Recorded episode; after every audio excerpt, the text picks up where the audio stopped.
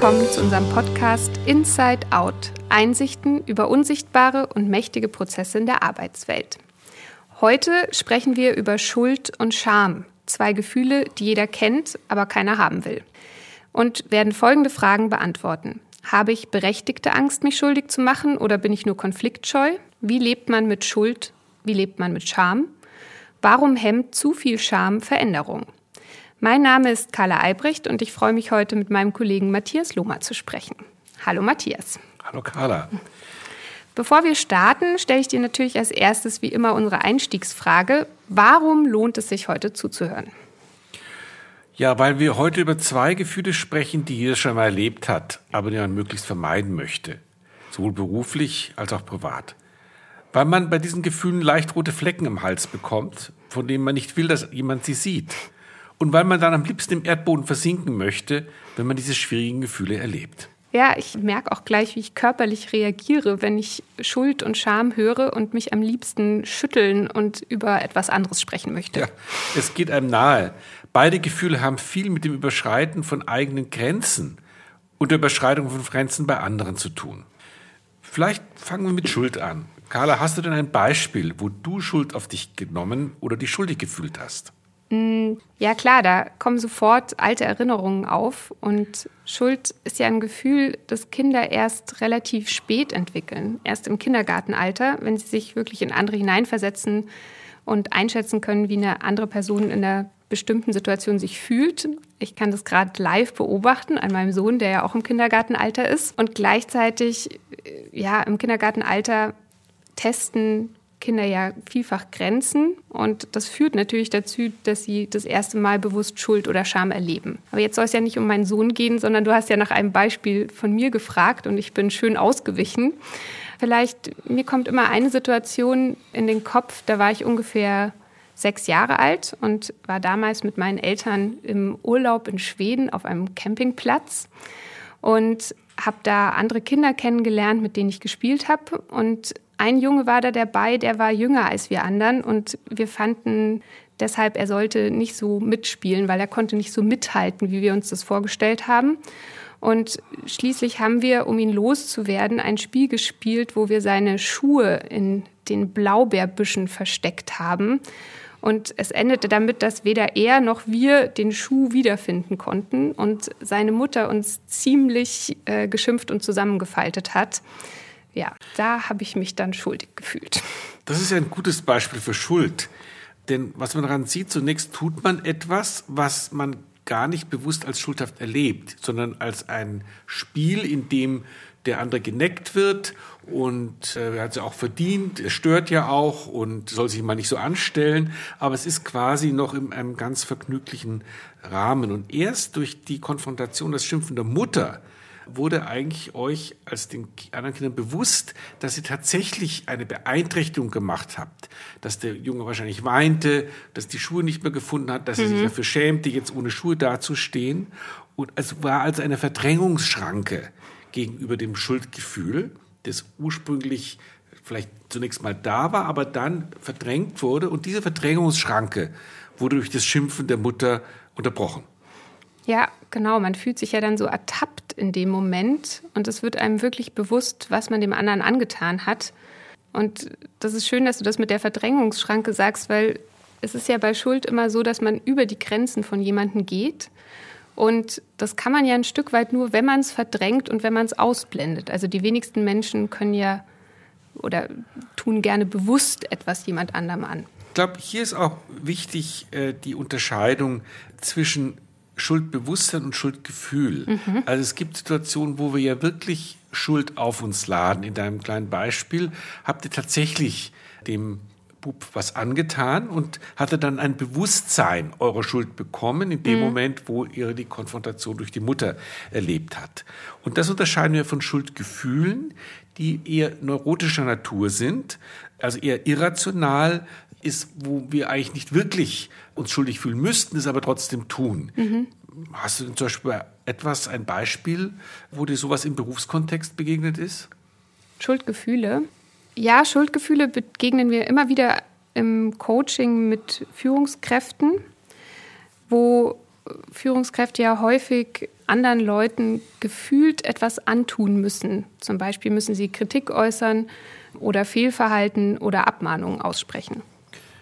Nun sind es ja Sachen, wo ich mich frage, ist das wirklich ein, müssen Sie Schuldgefühle haben oder tatsächlich, Sie müssten eigentlich kein Schuldbewusstsein haben? Ja, du hast ja gerade richtig gesagt, dass man eben unterscheiden muss zwischen Schuldbewusstsein und Schuldgefühl und Schuldgefühl ja was ist, was eher irrational ist. Das heißt, ich habe nicht wirklich Schuld auf mich gezogen, sondern habe eben das Gefühl, ich sei schuld und das begegnet mir tatsächlich bei Führungskräften relativ häufig, dass die qua Rolle anderen etwas antun, Kritik äußern oder Abmahnungen aussprechen müssen und das berechtigt ist und sie sich trotzdem schuldig fühlen.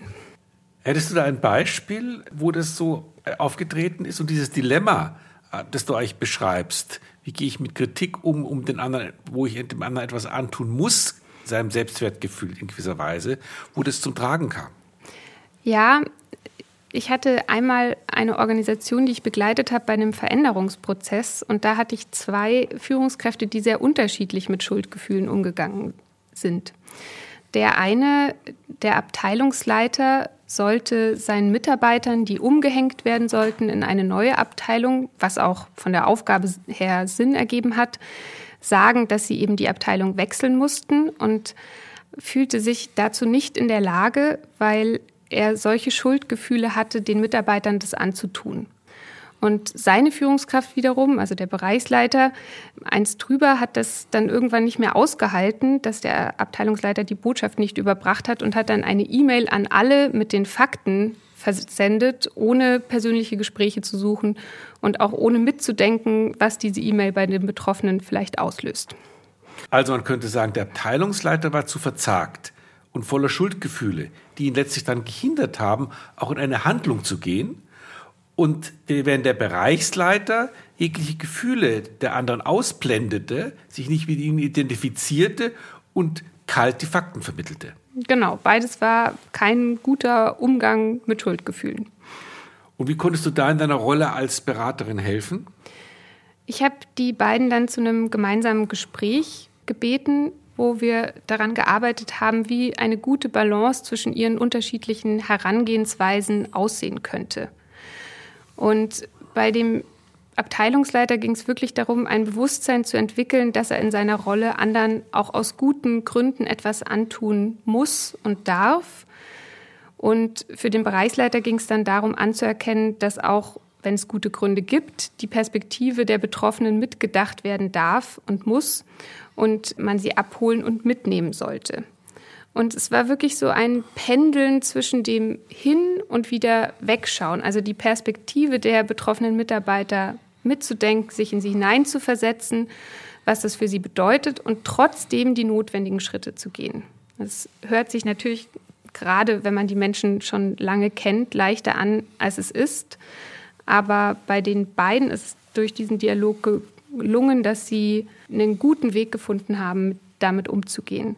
Und es ging da tatsächlich auch viel um persönliche Empfindlichkeiten und Erfahrungen mit Schuld. Und natürlich gab es auch persönliche Gründe, warum der Abteilungsleiter sich leichter schuldig gefühlt hat oder schneller Schuldgefühle entwickelt hat. Das ist spannend. Das sieht man ja gut, wie das in so einem sozialen System wirkt und aufgeteilt wird. Auch das Übersensitive mhm. und das Untersensitive in gewisser Weise.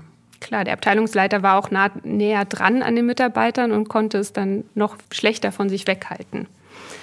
Aber vielleicht verlassen wir das Thema Schuld an dieser Stelle schon und wenden uns der Scham zu. Was ist denn das überhaupt Scham? Ihr Scham, das Geschwister der Schuld, ist ein notwendiger Schutzaffekt, wenn eine soziale Norm berührt wird. Es ist etwas, was zwischen Privatheit und Öffentlichkeit steht. Es ist etwas, was uns in unseren Grenzen schützt, sie signalisiert und auch die soziale Haut, die wir nach außen haben, ausdrückt.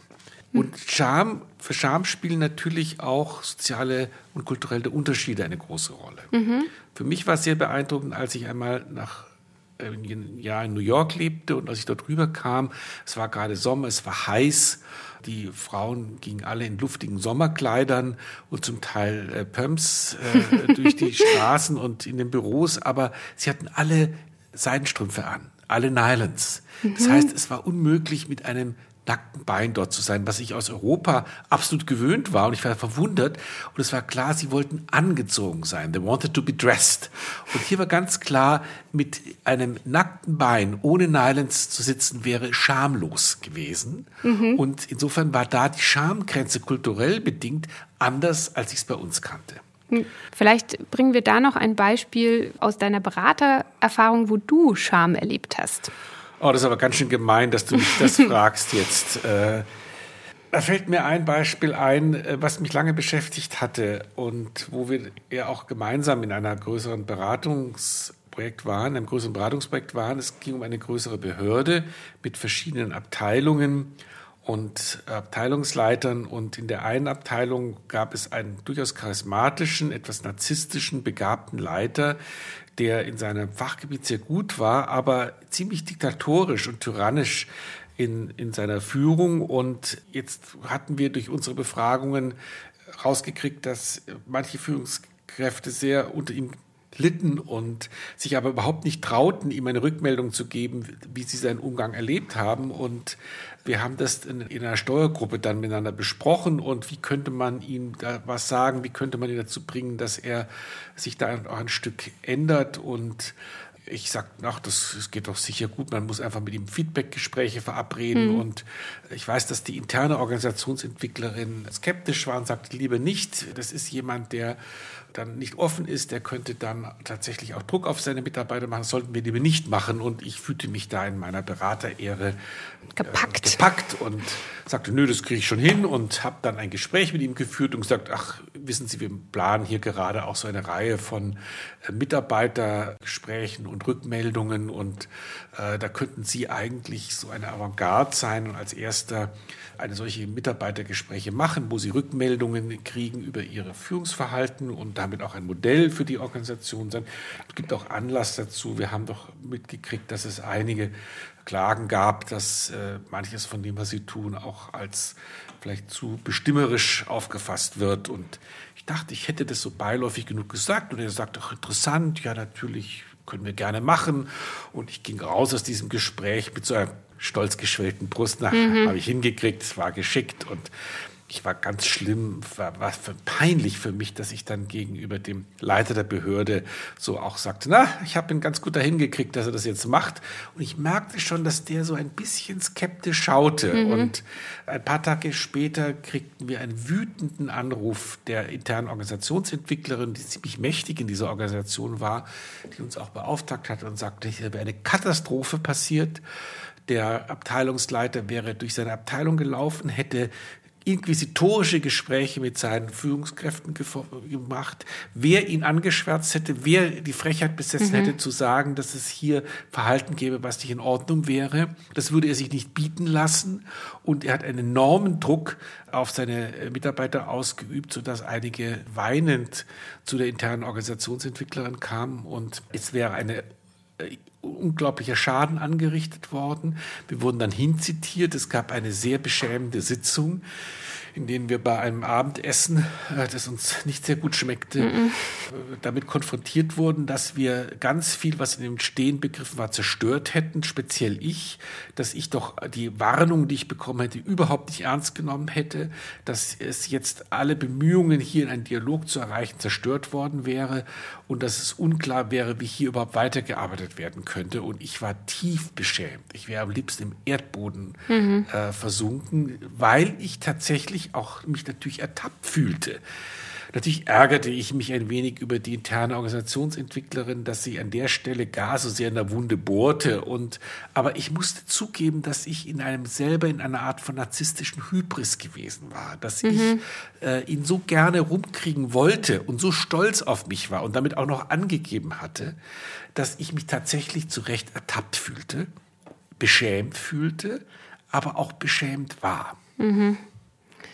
Ja, man merkt ja auch, wenn du es jetzt noch erzählst, also es ist, es ist was, was viel Emotion einfach auslöst und auch so dieses eben dann sich so ertappt fühlen bei dem, dass man es doch eigentlich gut gemeint und gut gemacht hat als Berater.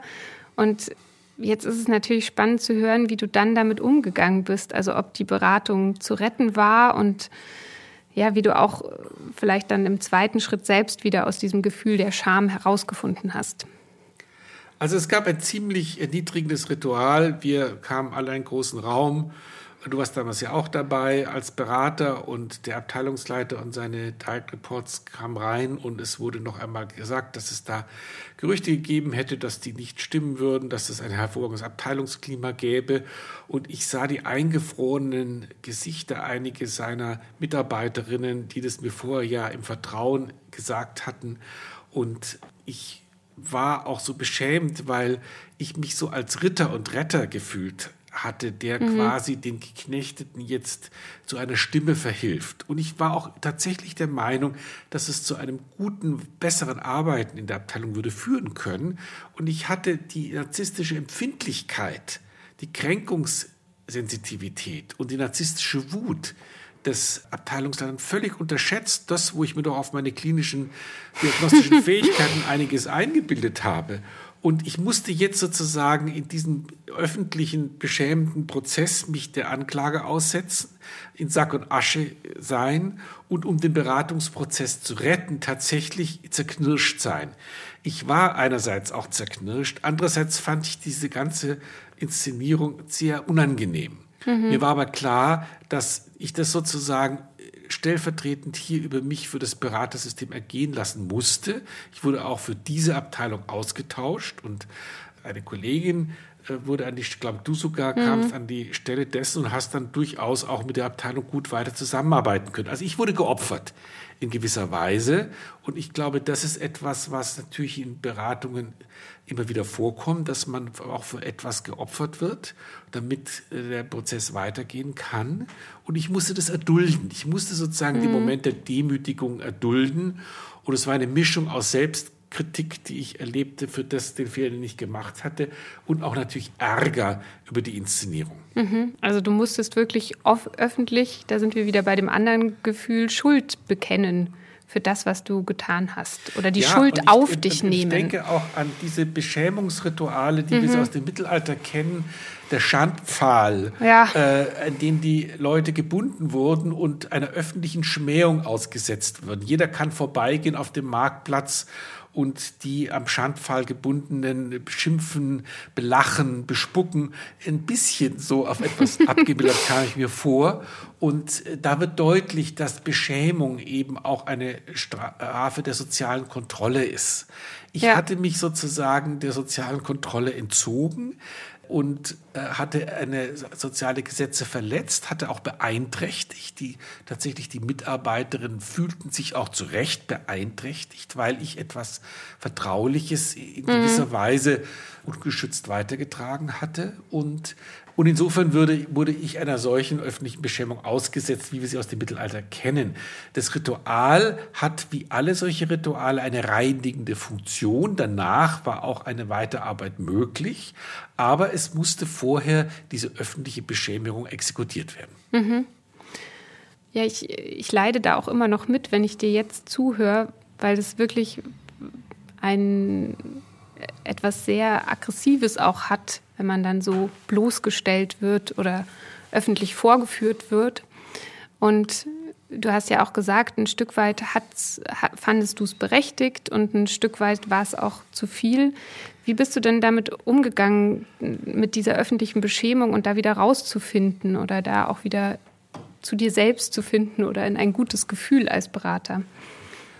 Also zum einen war die Zugehörigkeit zur Gruppe der Berat des Beratungssystems, unserer Beratergruppe, die, in der ich sehr gestützt wurde, war etwas sehr Wertvolles. Das heißt also, mein Selbstwertgefühl konnte ich erhalten, weil ich nach wie vor Teil dieser Gruppe war und nicht ausgeschlossen war.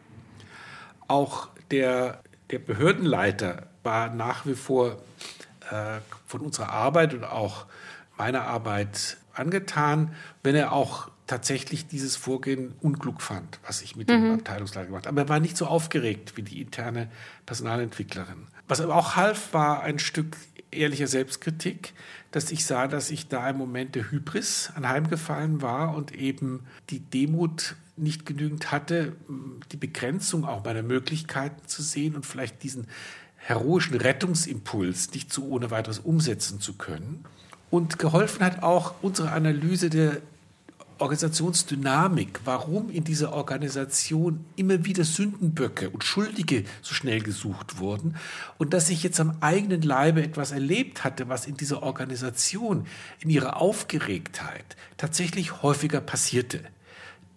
Dieses Erkennen können hatte eine heilende Wirkung weil das war schließlich auch ein Stück Gegenübertragungsanalyse, am mhm. eigenen Leibe etwas zu erfahren, was auch mit der Organisation zu tun hat. Und das konnten wir auch im Nachhinein für andere Beratungsschritte gut nutzen. Es blieb trotzdem eine längere Delle mhm. im eigenen Selbstwertgefühl, aber ich fand es wichtig, dass durch die Hilfe der eigenen Gruppe es nicht nur externalisiert werden musste. Also nicht nur ich sagen musste, die anderen waren so blöd und aggressiv, sondern auch sehen konnte, wo ist meine eigene verführbare Seite gewesen, mhm. wo ich in diese Hybris gegangen bin. Und das ist natürlich ein wichtiger Lernprozess gewesen, dass mir sowas nicht mehr so oft und so schnell wieder passiert.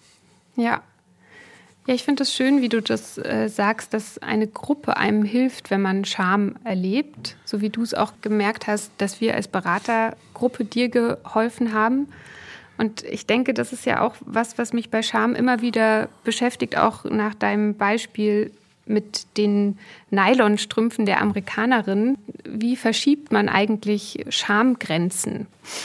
Ja, äh, das ist eine interessante Frage, denn auf der einen Seite haben wir gesehen, Scham ist etwas ganz regulativ Wichtiges, damit Gesellschaften Tabus aufrechterhalten können mhm. und damit man nicht gegen soziale Normen verstößt. Und in dem Fall äh, hatte ich ja gegen die soziale Norm verstoßen, äh, jemanden nicht genügend zu schützen und Leute auszusetzen einem Zorn, dem sie nicht sich gut genug entgegenstellen konnten.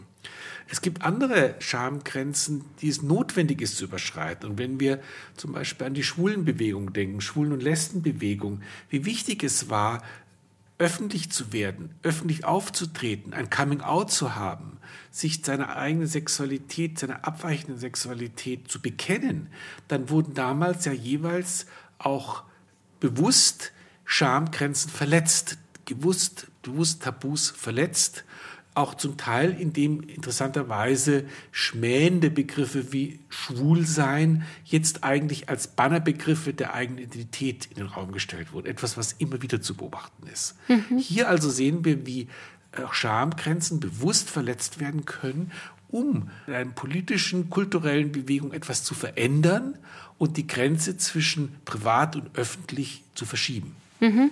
Carla, hier hatten wir jetzt ein Beispiel, wo die Schamgrenzen, die kulturellen Schamgrenzen verschoben wurden. Das heißt, durch gezielten Tabubruch wurde etwas, was bisher als beschämend und äh, zu verdeckend äh, gesehen wurde, nämlich äh, die sexuelle Identität wurde jetzt verändert zu etwas, was nach außen gezeigt werden kann und nicht mehr Grund für Beschämung sein muss. Hättest du ein anderes Beispiel vielleicht aus dem, aus einem kulturellen Kontext, wo es eine Zunahme von Scham erleben gibt? Ja, ein Beispiel, ein anderes Beispiel wäre vielleicht die MeToo-Debatte, wo die Scham, die Frauen nach Grenzüberschreitungen empfunden haben, dadurch, dass sie sich in einer Gruppe zusammengefunden haben, geteilt werden konnte und jetzt mehr übergeht auf die Täter, die sich schämen müssen, die auch öffentlich beschämt werden für das, was sie getan haben. Und das ist auch ein gutes Beispiel, wo sozusagen mehr Scham auch für eine positive Veränderung führt. Ja, jetzt haben wir ja viel darüber gesprochen, wie Scham auch wirklich kulturelle Bedeutung hat und kulturell unterschiedlich ist und haben auch viel über Schuld gesprochen. Wenn wir jetzt zum Ende kommen, möchte ich dich wie immer fragen, wenn du jetzt das Thema Scham als Bild an die Wand hängen würdest, was wäre darauf zu sehen und warum? Ah, also ich glaube, ich würde eine große Erdspalte sehen, in der man am liebsten verschwinden möchte, wenn man Scham empfindet. Mhm. Und Carla, was würdest denn du für ein Bild vor dir sehen, wenn du das Thema Schuld, Schuldgefühle und Schuldbewusstsein in ein Bild beschreiben würdest? Ja, bei Schuld würde ich wirklich an was sehr Schweres denken, also vielleicht einen Steinhaufen, den man abtragen muss, um Buße zu tun für das, was man an Schuld auf sich geladen hat. Schön. Dann sind wir am Ende unseres, unserer Tour de Force zum Thema Schuld und Scham. Und ich möchte mich nochmal herzlich für das Gespräch bedanken und euch fürs Zuhören. Und wenn ihr Feedback oder Kommentare habt, freuen wir uns natürlich wie immer. Bis bald.